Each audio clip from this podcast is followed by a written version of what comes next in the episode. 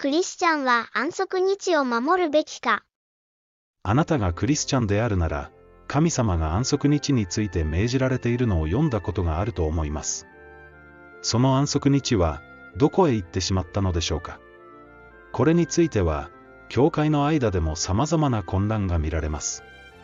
ある教派の人は、安息日は廃されたと言い、ある教派の人は、日曜礼拝に変わったと言います。また、ユダヤ人だけに命じられたと教える人もいます。聖書はどう教えているでしょうか？これは特定の教派をお勧めするものではありませんし、何かを強制するものでもありません。ただ、ご一緒に聖書から確認してみましょうというものです。十字架で廃された？ある人は、安息日は十字架によって廃されたと教えます。けれどもイエス様は、後の日について次のように言われました。あなた方の逃げるのが、冬、または安息日にならないように祈れ。その時には、世の初めから現在に至るまで、かつてなく今後もないような大きな観難が起こるからである。たとえ大観難の時であっても、安息日が残されていることを、イエス様は教えておられます。そもそも安息日が廃されたという記述が、聖書のどこかにあるでしょうか。割礼や食物規定が廃された時には、教会で論争が起こり、神の挙げた証拠によって結論が下されたと聖書は記しています。もし安息日が廃されたとしたら、一体どれだけの論争が起きることでしょう？一体どれだけの証拠が必要になることでしょう？そんな記述が聖書のどこかにあるでしょうか？いいえ。安息日が廃されたと教える聖句は一つもありません。こういうわけで、安息日の休みが、神の民のためにまだ残されているのである。ユダヤ人だけに命じられた？ある人は、安息日はユダヤ人だけに命じられたと教えます。確かに、モーセ立法は、違法人とユダヤ人を隔てるために与えられた、ユダヤ人のための立法でした。けれども、安息日はモーセ立法が与えられる前から守られていたのです。これはモーセ立法の一部ではなく、神の立法に属するものだからです。神の立法は永遠であり、一つも破ってはいけないとイエス様が教えた通りです。よく言っておく。天地が滅びゆくまでは、立法の一点一角も廃ることはなく、ことごとく全うされるのである。それだから、これらの最も小さい戒めの一つでも破り、またそうするように人に教えたりする者は、天国で、最も小さいものと呼ばれるであろう。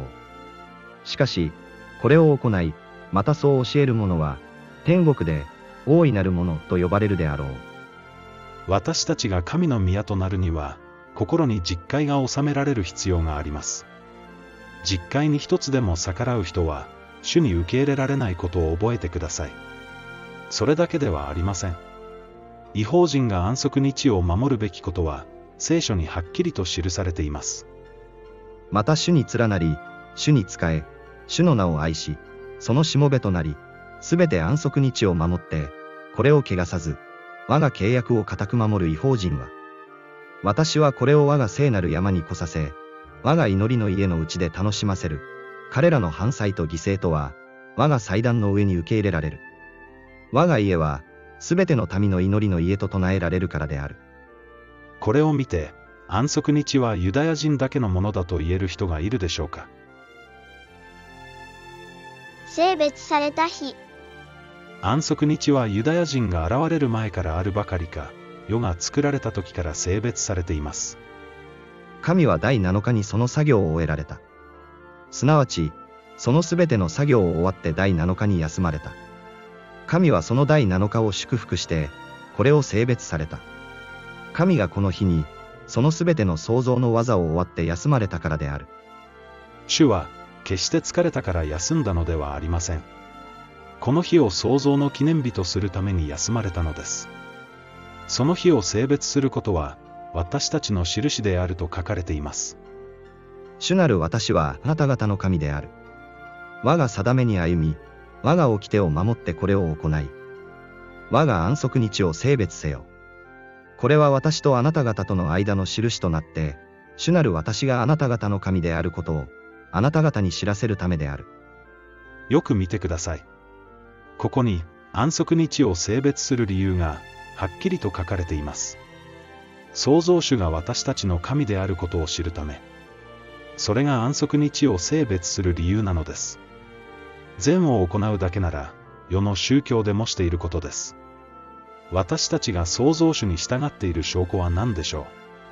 それはただ、創造の記念日である安息日を祝うことだけなのです。故に、どの日でも良いのではありません。第7日目、創造の記念日だけが性別された日であり、印なのです。ところで、創造主とは誰でしょう？万物は、天にあるものも地にあるものも、見えるものも見えないものも、位も主権も、支配も権威も、皆、巫女にあって作られたからである。これら一切のものは、巫女によって作られ、巫女のために作られたのである。創造主とは、イエス様です。あなたが神の国を第一に求める人なら、この方に属する印を拒む理由はないはずです。世界が作られた時から第7日目、すなわち金曜の日没から土曜の日没までの間は、神様によって性別されています。神様は、この日を私たちに印として与え、共に過ごそうとしておられます。それなのになぜ多くの教会が日曜日に礼拝するのでしょう。それは歴史の分野になりますので、ご自身でお調べください。答えはすぐに見つかるでしょう。一つ言えることは、牧師や神学者に間違いはあっても、聖書だけは正しいということです。聖書が何を教えているのか、もう少し自分の目で確かめてみませんか。正しいのは、いつだって聖書だからです。